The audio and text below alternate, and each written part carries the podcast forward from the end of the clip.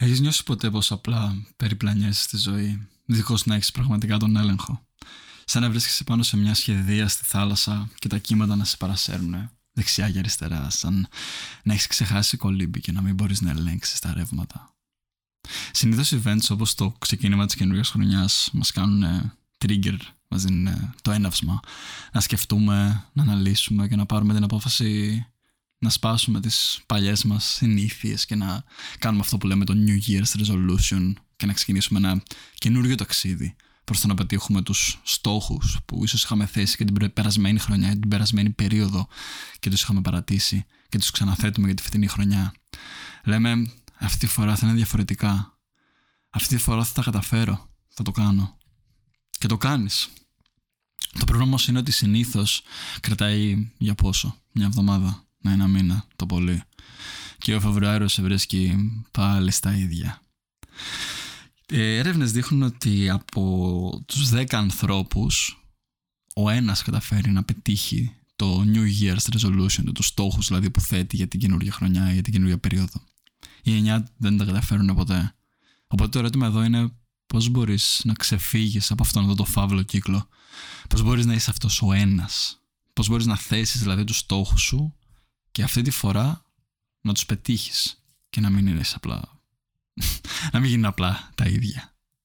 Χαίρετε και καλώς ήρθατε σε άλλο ένα επεισόδιο Fitness Mindset Podcast. Καλή χρονιά σε όλους. Να είμαστε καλά με υγεία πάνω απ' όλα έτσι. Και μας περιμένει μια πολύ όμορφη χρονιά εδώ πέρα μαζί.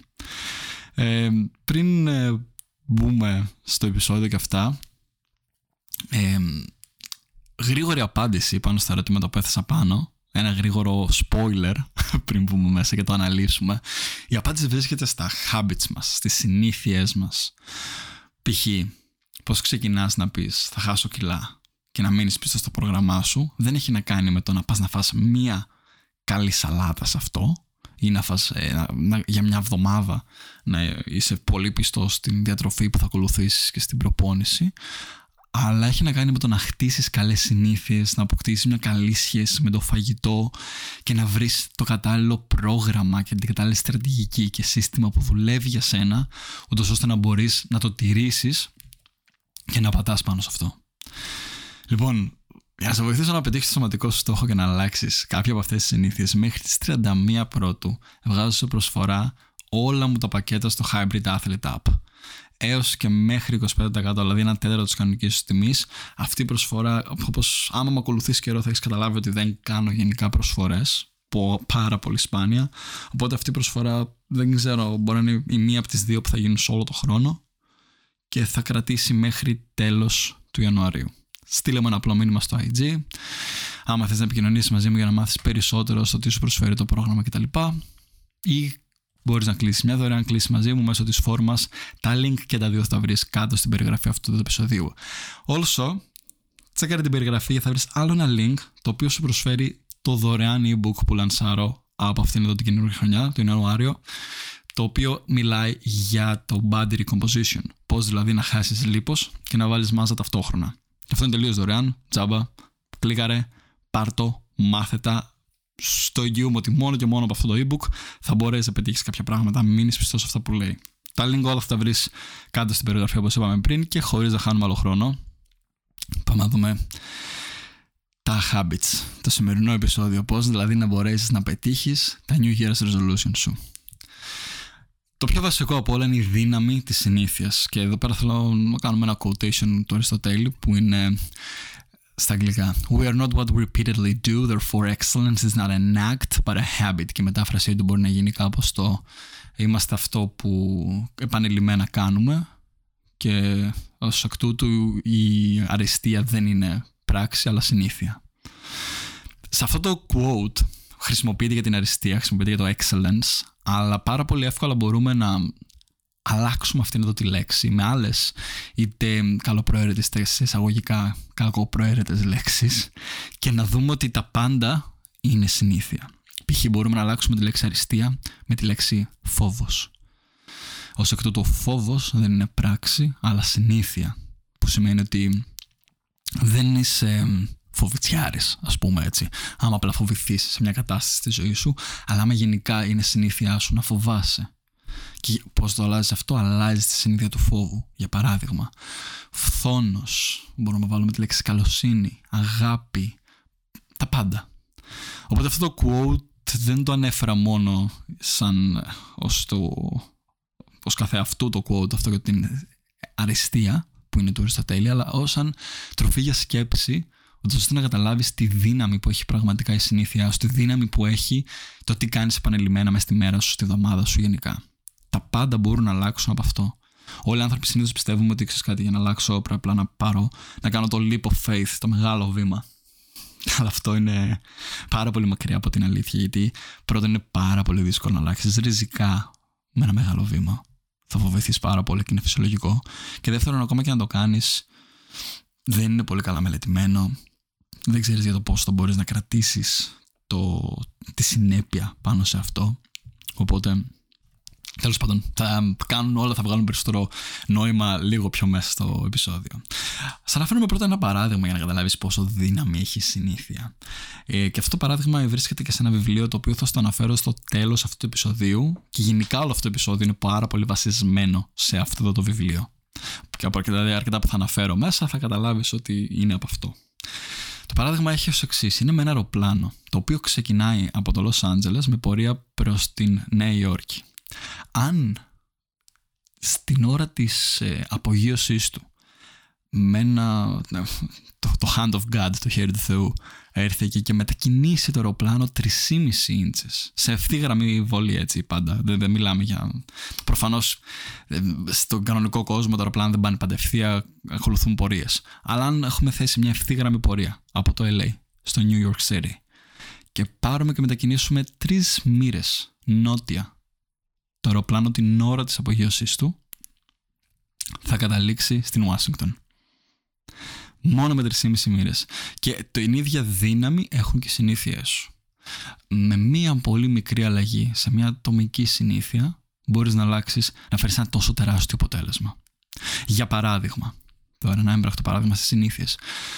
Αν η δουλειά από το σπίτι σου έχει απόσταση 20 λεπτά περπάτημα και εσύ συνήθως πηγαίνεις με το αμάξι ή με το λεωφορείο.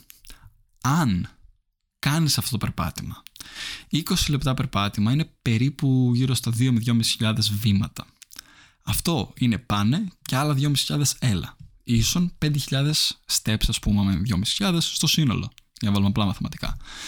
Περίπου αυτό είναι 200 έξτρα θερμίδες που μπορείς να καταναλώσεις και μπορεί να αλλάξουν πάρα πολύ το, το, το composition του σώματός σου, τη σύνθεση του σώματός σου, γιατί μπορεί αυτές οι 200 έξτρα θερμίδε να είναι αυτές που σε βάζουν σε πλεόνασμα. Οπότε, αν κατάφερνες να κάνεις αυτά τα βήματα, ξαφνικά να μπαίνεις σε συντήρηση ή ακόμα και σε έλλειμμα. Και να άρχισε να χάνεις κιλά από το πουθενά και να λες: Πώς γίνω εγώ να χάνω κιλά τώρα. Δεν άλλαξα τίποτα. Αλλά εκτός από τις θερμίδες, δεν θα μιλήσουμε δηλαδή μόνο για τις θερμίδες, τα πόσα πλεονεκτήματα για την υγεία σου θα προσφέρει αυτό το περπάτημα. Και εδώ πέρα καταλαβαίνουμε αυτό. Μεγάλη δράση, ξαφνικά δηλαδή να αρχίσω να γυμνάζω με τα πάντα, γυμναστήριο, διατροφές, όλα, ενάντια στο 1%. Στο να βάλω 1% καλύτερος. Στο να κάνω 1% πρόοδο προς τα εκεί που θέλω να πάω. Που στη συγκεκριμένη περίπτωση ήταν απλά να προσθέσω το περπάτημα στην καθημερινότητά μου από εκεί που δεν υπήρχε. Και το θέμα με, τις, με την πρόοδο είναι αυτό που αναφέρομαι και προηγουμένως. Ότι οι περισσότεροι άνθρωποι ο λόγος που δεν καταφέρουν να πετύχουν αυτά που θέτουν ή να πετύχουν να φτάσουν στο στόχο τους είναι γιατί έχουν λανθασμένη αντίληψη για την πρόοδο. Γι' αυτό ανέφερα το 1% πριν ενάντια στην μεγάλη δράση. Πάρα πολλές φορές πιστεύουμε ότι χρειάζεται να κάνουμε μεγάλες πράξεις, μεγάλες δράσεις για να πετύχουμε πράγματα. Δηλαδή, όταν θες να αλλάξεις την καριέρα σου, το σώμα σου, οτιδήποτε, σκέφτεσαι πάντα το, το, το αποτέλεσμα. Και πώς θα φτάσω από εδώ που είμαι τώρα στο αποτέλεσμα. Έχω ένα βουνό να ανέβω. Τι να κάνω, να πετάξω πάνω από το βουνό. Το πρόβλημα όμως είναι ότι οι άνθρωποι δεν έχουμε φτερά. Οπότε πρέπει να το ανέβεις στο βουνό. Και εδώ έρχεται το, ο νόμος του 1% που ε, το έχουμε ξανακάνει επεισόδιο στο τροφή για σκέψη αν είσαι από τους παλιούς και το έχεις ακούσει το 0,01% που είναι ότι λίγη λίγη πρόοδο και αν κάνεις στακάρει και φέρνει το μεγάλο αποτέλεσμα. Πάρα πολλές φορές οι άνθρωποι πιστεύουν πως η πρόοδος έρχεται άμεσα. Επίσης, άλλη μια λαθασμένη άποψη της πρόοδου. Και ότι είναι ευθύγραμμη γραμμή, έτσι. Ότι θα ξεκινήσεις τώρα Και θα βλέπεις σε μια εβδομάδα πρώτη πρόοδο, στη δεύτερη εβδομάδα, δεύτερη εβδομάδα και άλλη πρόοδο. Και πάει λέγοντας. Αλλά αυτό είναι επίσης πάρα πολύ μακριά από την αλήθεια. Και αυτό είναι επίσης ένας λόγος που κάνει αρκετούς ανθρώπους να παρατούν. Και αν το γνωρίζεις από τώρα και το καταλάβεις μέσα σου, θα σε βοηθήσει να μην τα παρατήσεις γρήγορα. Λοιπόν, κοίταξε πώς πάει η καμπύλη της πρόοδου. Δεν ξεκινάει ευθύγραμμα και ανεβαίνει συνέχεια. Ε, στο βιβλίο αυτό που θα μάθεις τέλος ποιο είναι, ο James Clear αναφέρεται σε αυτή τη γραμμή, σε αυτή τη φάση, ως την η κοιλάδα της απογοήτευσης. Και αυτό που χρειάζεσαι σε αυτήν εδώ την κοιλάδα της απογοήτευσης είναι η υπομονή. Γιατί λέγεται κοιλάδα απογοήτευσης, Γιατί πάντα όταν ξεκινήσουμε κάτι καινούριο, τον πρώτο καιρό τρώμε μια πολύ μεγάλη απογοήτευση. Γιατί καταλαβαίνουμε πόσο πιο δύσκολο είναι από ό,τι νομίζαμε. Ε, δώσω ένα προσωπικό μου παράδειγμα. Όταν είχα ξεκινήσει να παίζω κιθάρα, για παράδειγμα, ένιωθα ότι τις πρώτες τρεις με τέσσερις εβδομάδες δεν έκανα τίποτα πάντα πάλι πονούσαν τα δάχτυλά μου στις χορδές. Το ίδιο δεν άντεχα, δηλαδή πολύ ωραία πονούσα, τα, είχα βγάλει κάλους στα πάντα και πάλι πονούσαν. Ένιωθα ότι δεν μπορώ να συγχρονίσω με τίποτα τις συγχορδίες ή να το να μπορέσω να παίξω αυτό που βλέπω. Όλα φαινόντουσαν βουνό. Δεν υπήρχε, δεν έβλεπα τι κάνω πρόοδο. Ένιωθα ότι παίζω εδώ και ένα μήνα και δεν βλέπω καμία πρόοδο. Τι κάνω. Και μετά ως σε εισαγωγικά διαμαγείας. Όσο ξαφνικά, πέμπτη-έκτη εβδομάδα, θυμάμαι ότι άρχισα να έχω πιο πολύ αυτοπεποίθηση σε αυτά που κάνω. Όχι ότι έγινα μουσικός, ρε παιδί μου, αλλά άρχισα να έρχεται λίγο αυτοπεποίθηση. Άρχισα να βλέπω την πρόοδο. Και τότε είναι που μου έκανε το κλικ. Ότι μ, αυτή είναι η καμπύλη της απογοήτευσης. Το βιβλίο αυτό το είχα διαβάσει και πολύ παλιότερα, οπότε έκανα γρήγορα την ταύτιση και το θυμήθηκα ότι τώρα περνάω την καμπύλη της απογοήτευσης, το ξέρω. Πόσες φορές σκέφτηκα να τα παρατήσω σε αυτόν τον πρώτο μήνα, πάρα πολλές. Ήθελα πάρα πολύ να μάθω. Ήταν κάτι που ήθελα από μικρός να μάθω και ποτέ δεν το είχα κάνει. Οπότε ήθελα πάρα πολύ να μάθω να παίζω κιθάρα. Αλλά ήταν τόσο άσχημο το συνέστημα. Να, να, να βλέπεις τον εαυτό σου απλά να προσπαθεί και να είναι. Δεν θα το πω και θα πει explicit, αλλά είναι, για τα μπάζα. να, να, να είσαι πολύ κακός σε αυτό. Πολύ newbie. Πολύ beginner. Αρχάριος. Τελείως. Και αυτή είναι η κλάδα της απογοήτευσης στην ουσία. Και άμα καταφέρεις να την ξεπεράσεις αυτή σε οτιδήποτε ξεκινάς στη ζωή σου. Γυμναστήριο. Κατακόρυφο να ξεκινήσει την ίδια κοιλάδα είχα περάσει. Μουσικό όργανο. Καριέρα. Να μάθεις νέο χόμπι. Να μάθεις νέα τέχνη. Σε οτιδήποτε για να ξεκινήσεις, αν καταφέρεις να περάσεις αυτή την κοιλάδα, είσαι σε πάρα πολύ καλό δρόμο. Επίσης, μέσα σε αυτό το βιβλίο αναφέρει ο James Clear ότι αρκετοί άνθρωποι το, το συμβατικό πρόγραμμα επιτυχίας έχει να κάνει πάρα πολύ με τη θέση, με το να θέτουμε στόχους. Και ο James Clear αναφέρεται στο ότι αν αλλάξουμε αυτό το mindset από το να απλά να θέτουμε στόχους και να τους πετύχουμε και το γυρίζουμε σε στρατηγική και σύστημα, μπορούμε πάλι να πετύχουμε τους στόχους μας. Και φέρνει ένα πάρα πολύ ωραίο παράδειγμα αναφέροντας ότι οι πετυχημένοι άνθρωποι και αυτοί που δεν πετυχαίνουν έχουν συνήθως τους ίδιους στόχους. Τι είναι αυτό όμως που τους ξεχωρίζει; Αυτό που τους ξεχωρίζει είναι ότι συνήθως οι άνθρωποι απλά θέτουν στόχους. Όπως πώς να χτίσω καλύτερο σώμα, πώς να εξελιχθώ στην καριέρα μου κτλ. Οι στόχοι θέτουν τον προορισμό.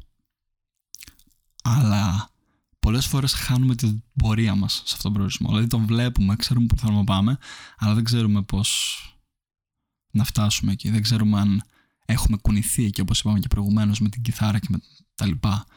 Το σύστημα απ' την άλλη, το να έχεις ένα στρατηγικό σύστημα, είναι πάρα πολύ χρήσιμο για να κάνεις πρόοδο. Γιατί μπορείς να κάνεις καλύτερο monitor την πρόοδό σου. Πώς όμως μπορείς να τα πετύχεις αυτά, ε, Πώς όμως μπορείς να μείνεις πιστός στο σύστημα χωρίς να απογοητεύεσαι κτλ.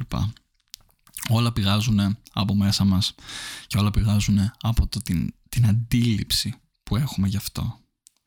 Οπότε αλλάζοντας την, το behavior μας, να σου πω έτσι, την αντίληψή μας, θα αλλάξει πάρα πολύ αυτά. Υπάρχουν τα τρία στρώματα της συμπεριφορικής αλλαγής με βάση το James Clear Again.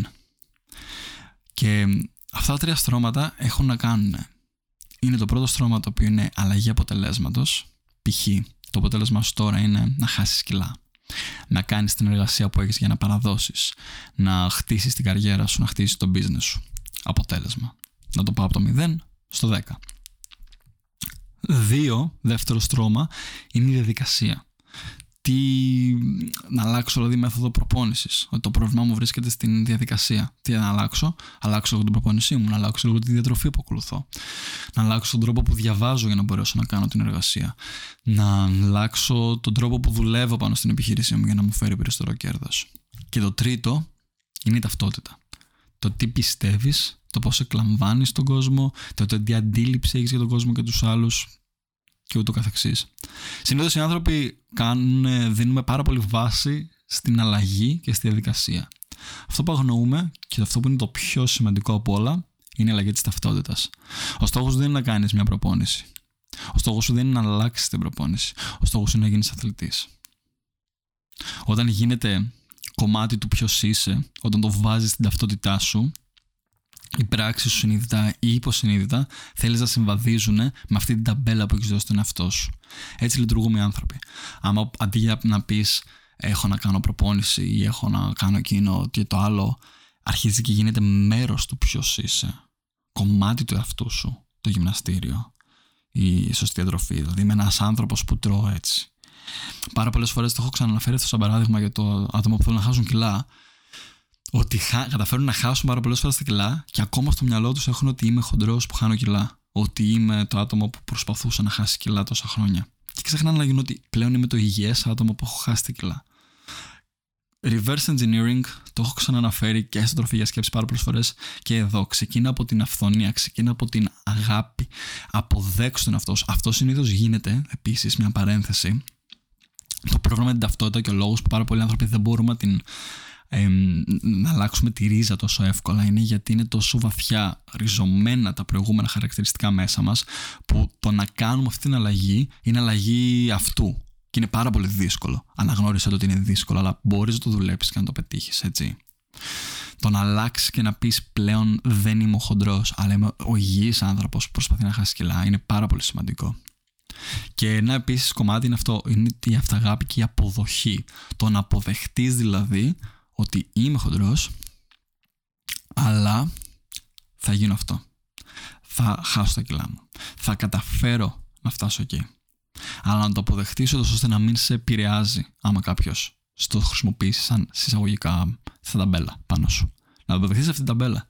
Είναι μια ταμπέλα που έχω και θα αλλάξω. Αν δεν την αποδεχτείς, δεν γνωρίζεις, δεν έχεις επίγνωση του τι γίνεται. Οπότε, αποδεχόμαστε την ταυτότητά μας, αποδεχόμαστε ταμπέλες που ήδη έχουμε και δουλεύουμε στο να αλλάξουμε αυτά που θέλουμε, ούτως ώστε να γίνουμε το άτομο που μας εμπνέει να γίνουμε. Και δεν σημαίνει ότι επειδή θέλουμε να αλλάξουμε δεν αποδεχόμαστε τον εαυτό μας. Και αυτό είναι, μια πολύ... είναι πολύ λεπτές οι γραμμές που δεν τις καταλαβαίνουν πάρα πολλές φορές οι άνθρωποι. Ξεκινάς από την αποδοχή και αλλάζεις. Ξεκινάς από την αποδοχή και αλλάζεις από από πλευρά abundance, από πλευρά αυθονίας, ότι αγαπώ τον εαυτό μου, δεν το χρειάζομαι αυτή την αλλαγή, αλλά είναι κάτι που με εμπνέει να το κάνω. Ποιος είναι ο άνθρωπος που θα γίνω, ποιος είναι το, το ωραίο πρότυπο που έχω στο μυαλό μου για τον εαυτό μου, κατευθύνομαι προς τα εκεί. Αλλά σχημάτισε το αυτό σαν ταυτότητα. Άμα σε βοηθάει, κάτσε γράψει το. Γράψει τα χαρακτηριστικά, σαν να δημιουργήσει ένα χαρακτήρα, σαν ένα μυθιστόρημα. Εμπνεύσου πάνω σε αυτό. Για να πετύχουμε αυτή την αλλαγή που έχουμε ήδη προαναφέρει πάρα πολύ. Ένα επίσης πολύ σημαντικό κομμάτι για τη συνήθεια είναι να προσέχουμε τους κύκλους συνήθειας. Δηλαδή, όλα αυτά, όλες οι συνήθειές μας συνήθως περιτριγυρίζονται γύρω από ένα φαύλο κύκλο.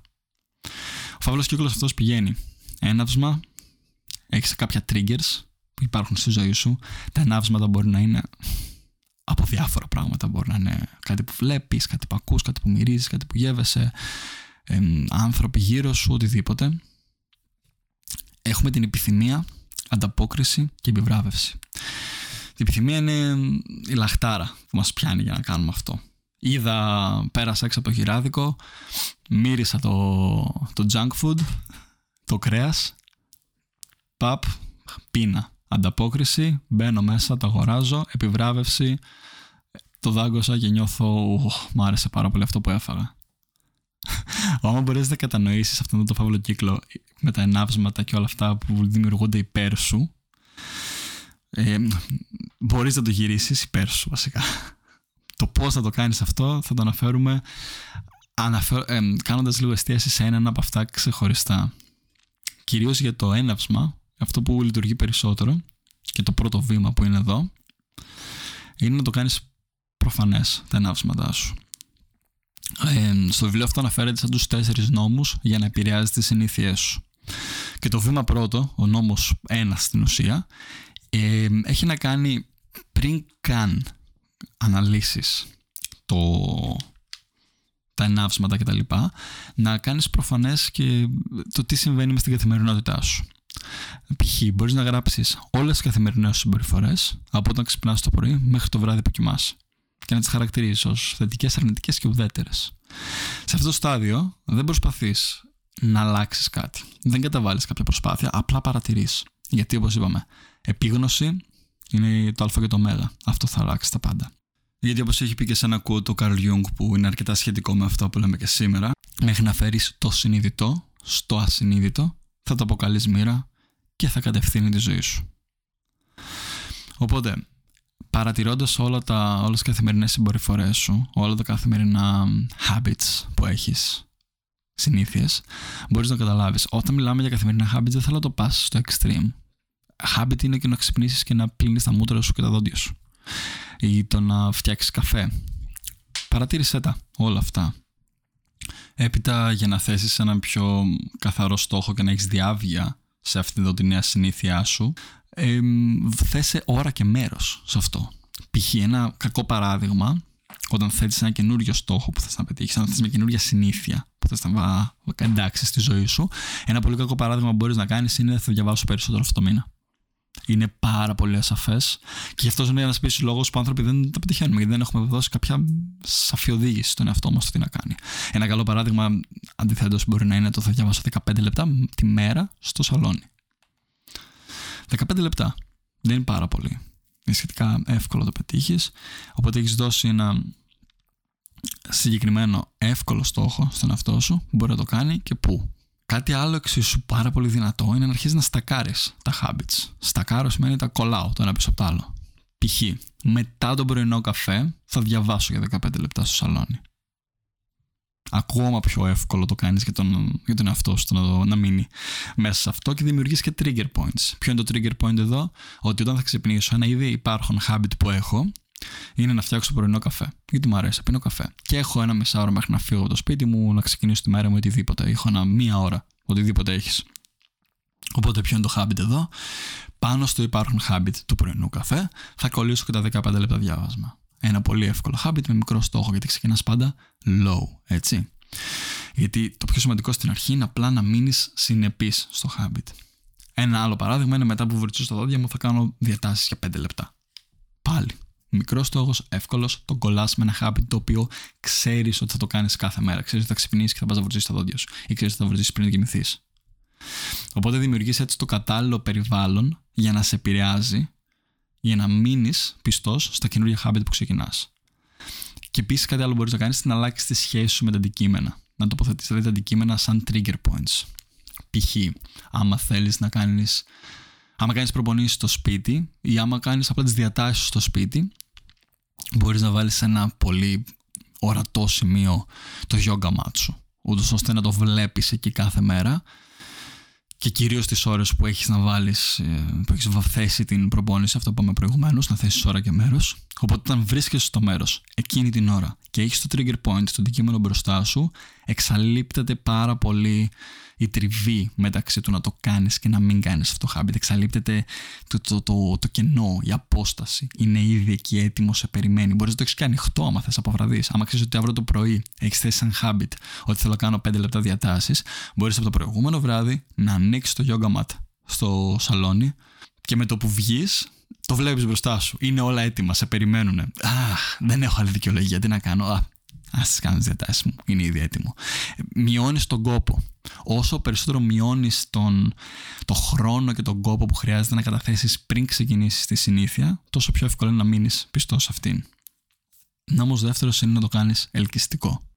Για να κατανοήσεις λίγο καλύτερα το συγκεκριμένο νόμο, θα πρέπει να κάνουμε ένα reference στην ορμόνη που έχουμε στο σώμα μας που λέγεται τοπαμίνη. Η τοπαμίνη ευθύνεται πάρα πολύ για αυτή την έκρηξη εφορίας, είναι συνδεδεμένη με τη χαρά και με όλα αυτά τα θετικά συναισθήματα, αλλά δεν είναι μόνο αυτό που μπορεί να ξέρεις ότι υπάρχει στα drugs και σε άλλες ουσίες που απλά μας εθίζει.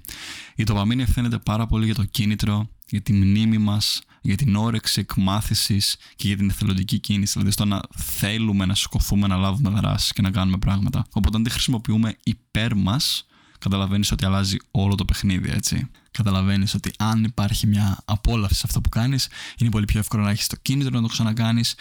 Όλο είναι πολύ πιο εύκολο να το μάθεις αυτό που κάνεις, γιατί το απολαμβάνεις καθώς το κάνεις και ούτω καθεξής. Σκέψου παραδείγματα πάνω σε αυτό που σου λέω. Πόσες φορές κάτι που έκανες με κίνητρο και με όρεξη και το απολάμβανες, πόσο γρήγορα το έμαθες και πόσο εύκολα και ανώδυνα μπορούσες να μείνεις πιστός σε αυτό.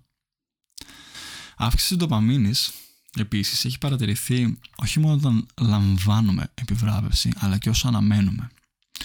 Π.χ. όταν βλέπεις ένα φαγητό που σου αρέσει, έρευνες δείχνουν ότι υπάρχει μεγαλύτερη έκρηξη του ντοπαμίνης όταν το βλέπεις πριν το αγοράσεις παρά όταν το καταναλώσεις.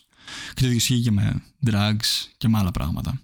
Ότι η αναμονή μεταξύ της επιβράβευσης υπάρχουν φορές που σπαϊκάρει ακόμα περισσότερο την τοπαμίνη από ότι την ίδια την επιβράβευση. Ενδιαφέρον αυτό έτσι.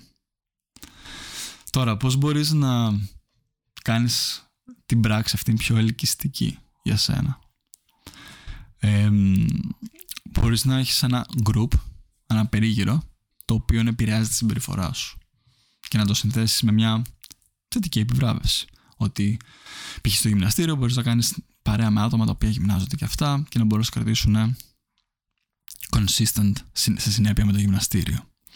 Κάτι άλλο που μπορείς να κάνεις είναι να αλλάξεις το, τη διήγηση που έχεις για συγκεκριμένες συνήθειες. Εστιάζοντας κυρίως στα προτερήματα μιας συνήθειας και σε όχι τα μειονεκτήματα. Δηλαδή, μπορείς να κάνεις μια δύσκολη συνήθεια πιο ελκυστική με το απλά να συνδέσεις μια θετική εμπειρία με αυτήν. Για παράδειγμα, το fitness μπορείς να το συνδέσεις με τα θετικά που σου προσφέρει. Ότι θα έχω ένα πιο ευκίνητο σώμα, θα έχω περισσότερη δύναμη και ενέργεια στην καθημερινότητά μου.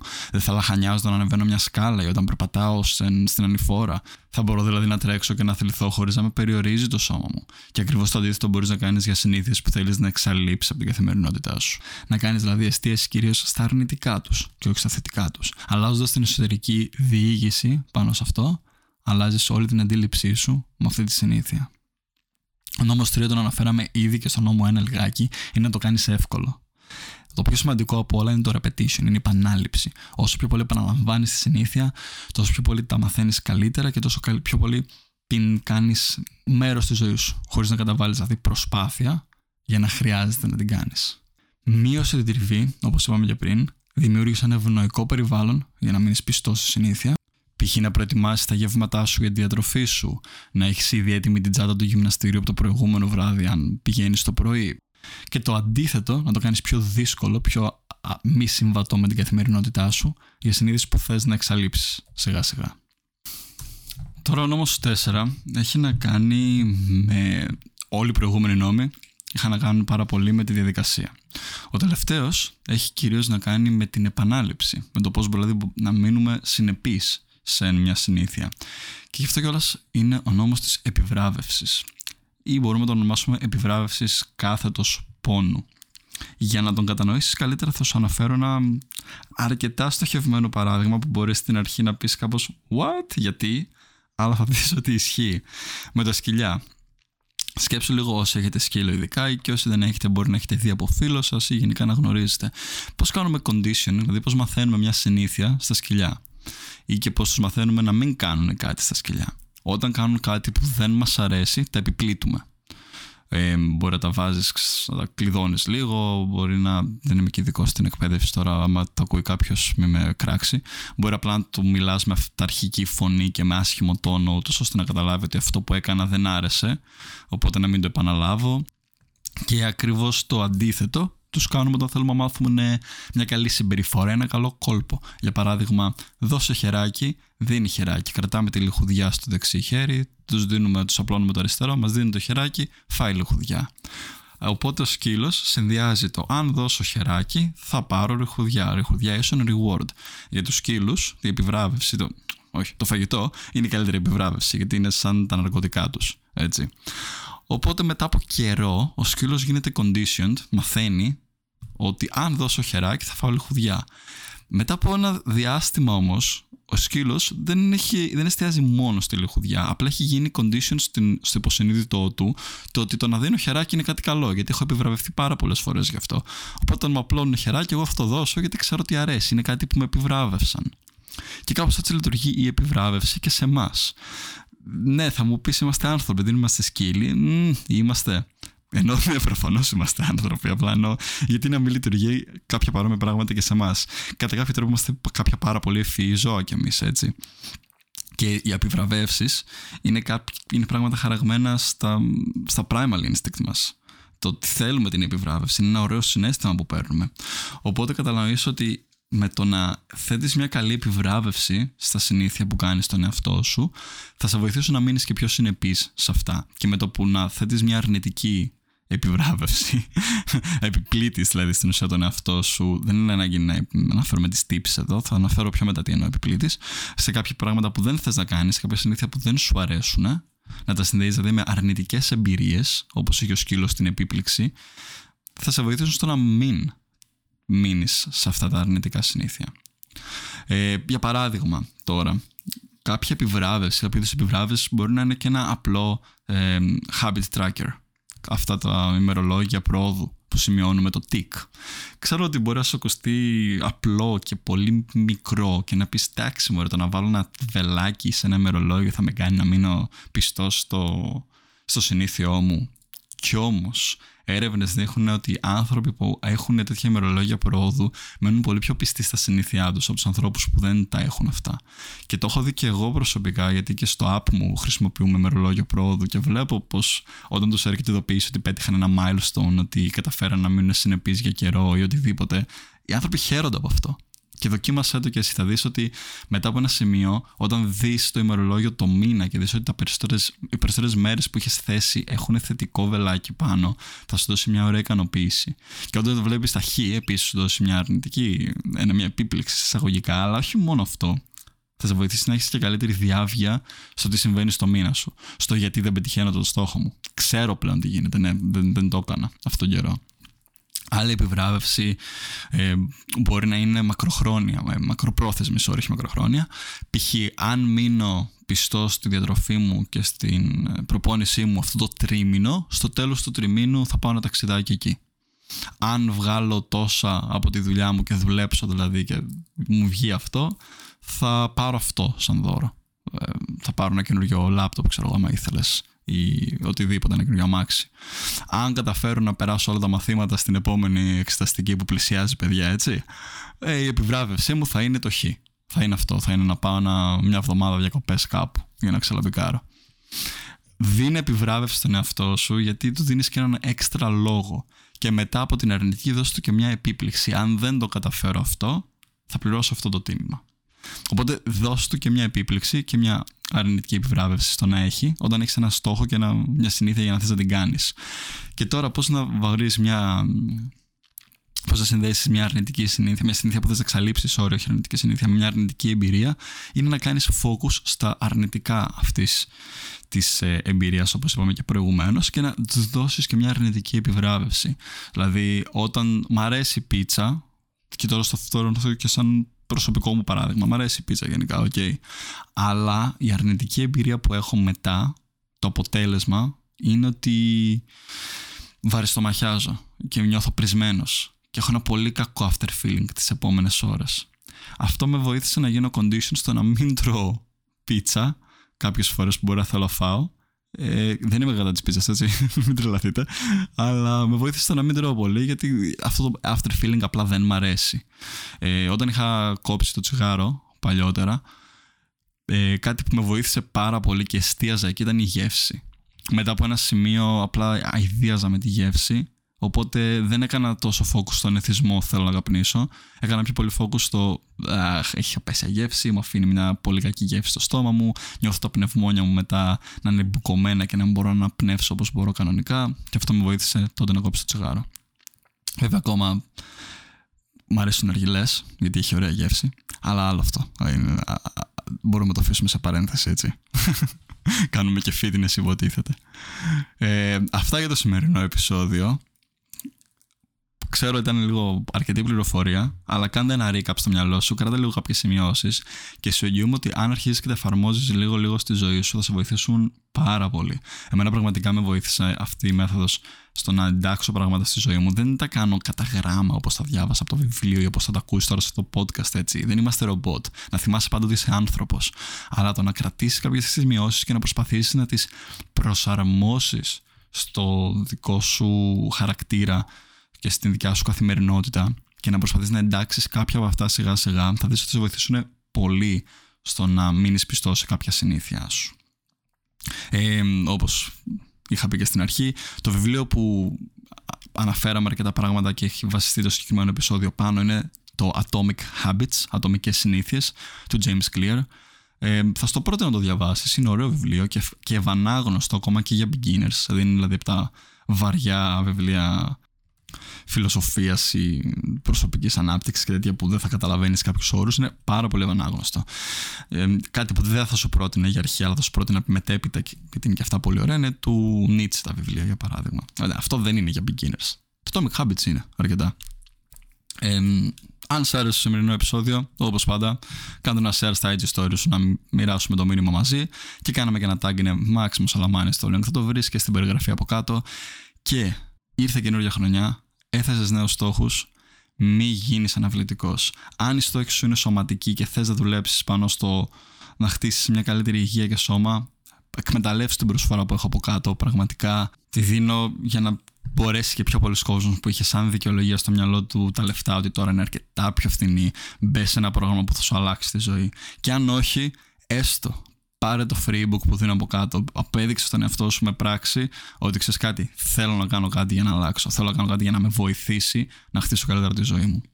Γιατί ξέρω ότι αρκετοί από εσάς με το που τελειώσει αυτό το επεισόδιο απλά θα γυρίσετε πάλι στην καθημερινότητα και αυτό από τη μία με λυπεί λίγο. Γιατί όλα αυτά τα επεισόδια έχουν σαν στόχο πραγματικά να σε ξυπνήσουν και να σε βοηθήσουν να αδράξεις τη ζωή σου και τη μέρα σου. Αυτά για σήμερα.